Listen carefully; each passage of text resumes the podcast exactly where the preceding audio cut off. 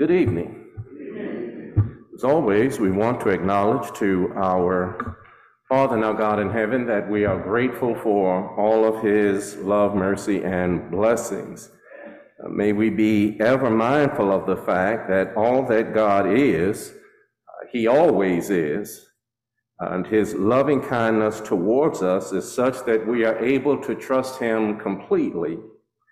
Uh, and isn't it good to know that when we don't see a way when we have questions for which we have no answers, uh, when there are things that happen that we don't understand, uh, that we may always be assured of the fact that God is on the throne, uh, He is in control, uh, and He is able to bless us uh, beyond our ability to comprehend. Uh, the psalmist has declared in Psalm 37, verse 5 he says, Commit thy way unto the Lord, trust also in him, and he shall bring it to pass. And for all of God's blessings, we ought to be eternally grateful. We want to direct your attention again to 1 Kings chapter 3, the text that was read into our hearing. We want to read again there, verse number 5. 1 Kings 3, verse 5. In Gibeon, the Lord appeared to Solomon in a dream by night, and God said, Ask what I shall give thee. And as we uh, consider uh, the text that is before us here in 1 Kings chapter 3, we want to use this evening as a subject the choice of a lifetime. And when we read 1 Kings chapter 3, it almost sounds like the stuff of fairy tales. Have you ever been presented with that dilemma? Uh, if you had one wish, what would you wish for? Many of us, in an attempt to maximize our wishes, would say, I would wish for three more wishes. But when we look at 1 Kings chapter 3, I submit to you that Solomon had to make the choice of a lifetime. Well, it is not everybody that God comes to and says, Ask for whatever you want, and I'll give it to you. Now, this is God saying that, so you know you have to use some, some wisdom, some discernment. You, you can't just ask for any old thing because this is God. And the dilemma that is before Solomon is not just what to choose, but also the implications and consequences uh, of his choice. And again, can you imagine having the opportunity to make uh, uh, one wish, whatever you want? I imagine some people would spend it on something like, I wish I was debt free. I, I wish I could find the love of my life. I, I wish I could have my dream job. So something that caters uh, uh, to what we believe to be our heart's desire. But I submit to you that what we might choose says a lot about who we are for our desires tell us who we are. It is an unerring and undeniable truth that what we show outwardly is determined by who we are inwardly. Now, I know this because in Matthew 15, verse 18 in your Bibles, Jesus says, But those things which proceed out of the mouth come forth from the heart, and they defile the man. For out of the heart proceed evil thoughts, murders, adulteries, fornications, thefts, false witness, blasphemies. So, according to Jesus, if you ever want to know who I am, just watch what I do. Now, don't judge me by one deed, but, but my actions, generally speaking, will tell you what's going on uh, in my mind. So now Solomon's request indicates that at this point in his living, he realized two very important things. Number one, that money or material gain is not the key to abundant living. And, I know some of us would like to give it a try. Uh, wouldn't you like to see what life was like if you were a millionaire? Uh, what life is like if I could just spend without worrying how much I had to spend? But the second thing that Solomon also realized is that one must live for something more than the present. Successful living requires vision. And there are some important things to observe about Solomon's choice. And, and, and I believe that these things ought to uh, be the basis for how we live our lives today. In, verse 7 there in 1 Kings 3, Solomon says, And now, O Lord my God, thou hast made thy servant king instead of David my father. And I am but a little child. I know not how to go out or come in. Solomon's choice, uh, number one, was based on an honest assessment of himself. Solomon didn't let his position go to his head. Now, here he is, king of Israel, but he realized that all that glitters is not gold. Just because something looks good or, or uh, uh, in my mind might be good if I had it, doesn't mean that that's how it would really work out. Some things we are better off without. And many have asked for things to their own hurt. Do you remember Israel as a nation wanted a king like all the other nations around them?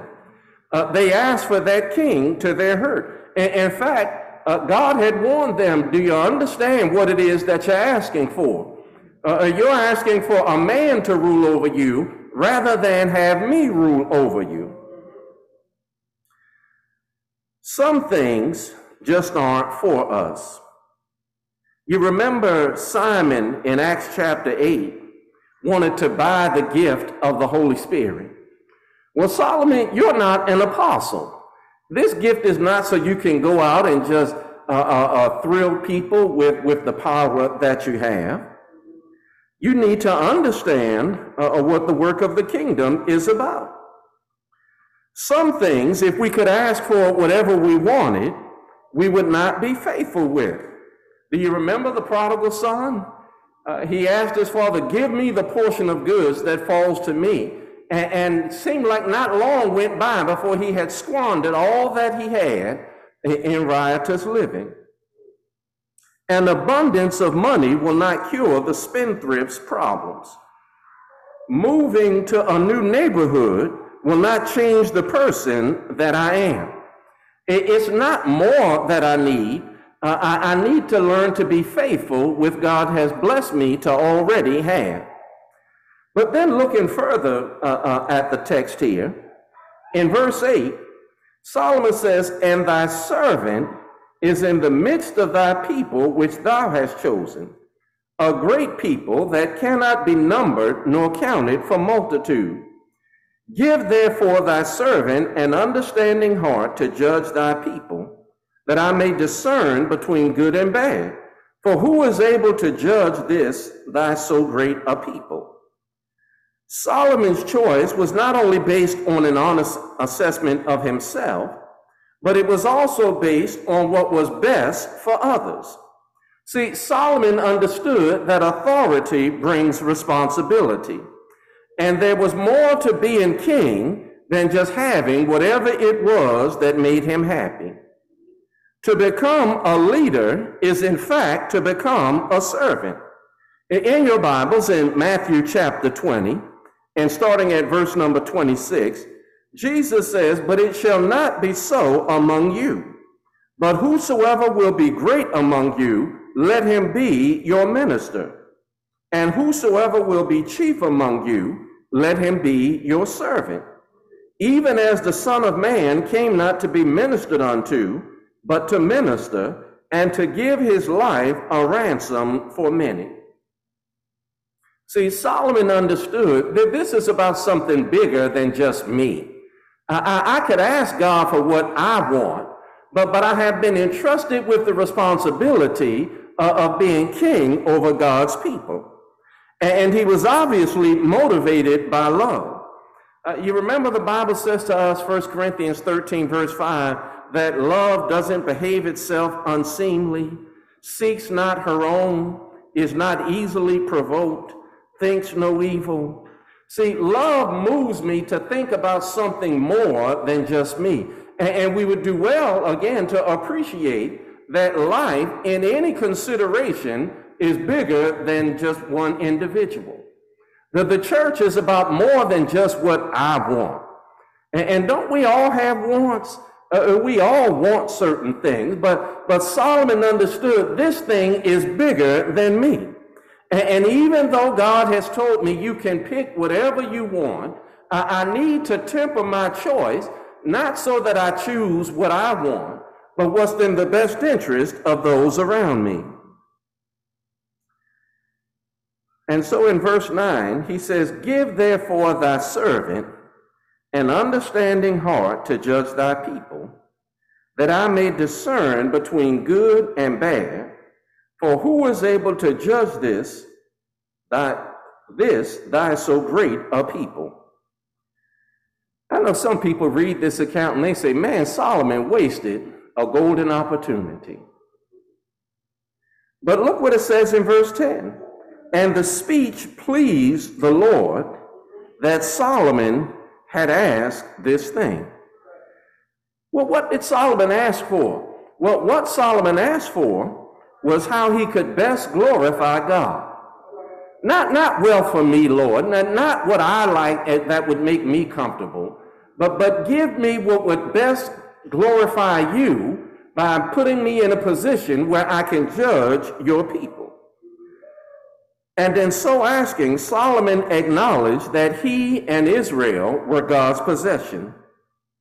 Well, don't you know that we are still God's possession today?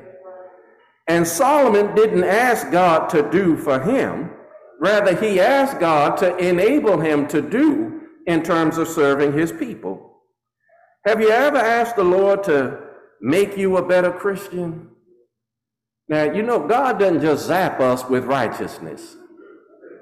Now, and I'm not saying it's wrong to ask God to make me a better Christian, but, but God doesn't just work that way. If you ask God to help you be better with something, God will send you some trouble, some adversity, something that will challenge you to be the very thing that you said you want to be. You think that's wrong? Ask God for more patience. And see, don't people start working your nerves.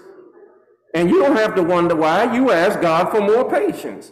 Well, the way to help you become more patient is to put you in a position where you have to exercise some patience. Uh, you ever wanted to be stronger?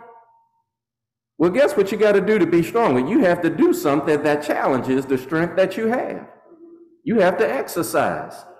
Well, God says, if you want to be better, then I'm going to give you things that will challenge you to be better. He's not going to just zap us with holiness. But I remember Paul saying in Philippians 4:13 that I can do all things through Christ who strengthens me. Well, that's still true. But we need to understand how God strengthens us. He doesn't just zap us with what we think we want. God says, I'm going to give you something that will challenge you to become the very thing that I need you to be. And inasmuch as Solomon chose wisely, God blessed him with the lesser things that he could have asked for. In, in, verse 11, and God said unto him, Because thou hast asked this thing, and hast not asked for thyself long life, neither has asked riches for thyself, nor has asked the life of thine enemies, but has asked for thyself understanding to discern judgment. Behold, I have done according to thy words. Lo, I have given thee a wise and understanding heart, so that there was none like thee before thee, neither after thee shall any arise like unto thee. And I have also given thee that which thou hast not asked, both riches and honor, so that there shall not be among uh, there shall not be any among the kings like unto thee all thy days. God shows us something in what he did with Solomon. I understand you better than you understand you. But since you have shown yourself faithful by what you asked for, I'm going to give you something on top of that. Do you know what it says to us? If I will pursue kingdom business, God will bless me with other things as I can handle them faithfully. But you know, everything that I could have isn't something I would be faithful with. But what I will be faithful with, God will give to me if I will seek first uh, of the kingdom. I believe there's a lesson uh, in this for all of us. That we all want things in life, and, and, and nothing wrong with wanting things, and I mean things besides spiritual things. But the direct pursuit of those things is the worst way to try to attain them. Again, Matthew 6:33, Jesus says, "Seek first the kingdom. Take care of God's business, and then trust God to take care of you." Now, that doesn't mean if you become uh, a faithful Christian that God is going to give you riches. I, I might not be able to handle that, but God will bless me with what is in my best interest in terms of being his servant. Solomon could have asked for money, could have asked for long life, could have asked for all the things that many people in our world today would have asked for. But Solomon said, Lord, give me a wise and understanding heart to do right by your people. Shouldn't that be what we want? Lord, give me the kind of heart that will allow me to serve you in the best way that I can uh, uh, in your kingdom. And I appreciate, Lord, you're not just going to zap me with this. I'm going to have to apply myself to seeking your kingdom and let you handle all the other details. I think Brother Womble mentioned this morning in Bible class there are some people that have millions and billions of dollars and still commit suicide or have contemplated it, which ought to tell us material wealth is not the answer. And even if I had all that this life could offer, Jesus asked us a valid question What is a man profited? Matthew 16 26. What is a man profited if he shall gain the whole world and lose his own soul. Our resolve ought to be Solomon's resolve. Lord, I want to serve you faithfully, and I'm going to apply myself to that. And whatever you give me on top of that, uh, I'll be satisfied.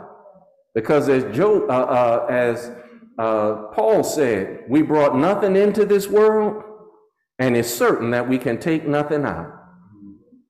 But Lord, help me be a good steward of whatever you give me between the time I arrive and the time I leave. May it be my desire to glorify you. Well, God welcomes us into his kingdom and gives us the chance to live lives that glorify him. And he does this by having the gospel be preached. And he calls for us to hear the gospel message, Romans 10 17 the good news that Jesus died for our sins, was buried, but raised on the third day for our justification. He calls for us to believe that good news. In John 8 24, Jesus says, Except you believe that I am He, you shall die in your sins. Because Jesus is the Christ, there must be a willingness to turn from our old way of living to following God's commands. That, that's called repentance. Acts 17 30 31 declares that God calls for all men everywhere to repent. We need to make the confession that Jesus is the Christ, the Son of God, Matthew 10 32, and then be baptized in water for the remission of sins, Acts 2, verse 38.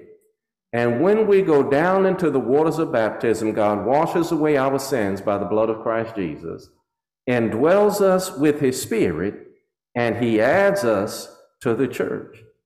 And effectively, we, we have the choice that Solomon had.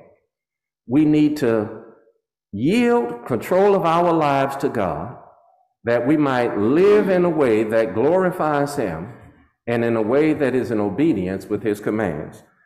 If you're listening to this on one of the social media outlets, we bid you to uh, reach out to our elders at elders at laurelchurch.net. If you're here in our audience this evening and your desire is to be baptized into Christ or you want to solicit the prayers of the church, uh, then we bid you to come as we stand and as we sing the song of invitation.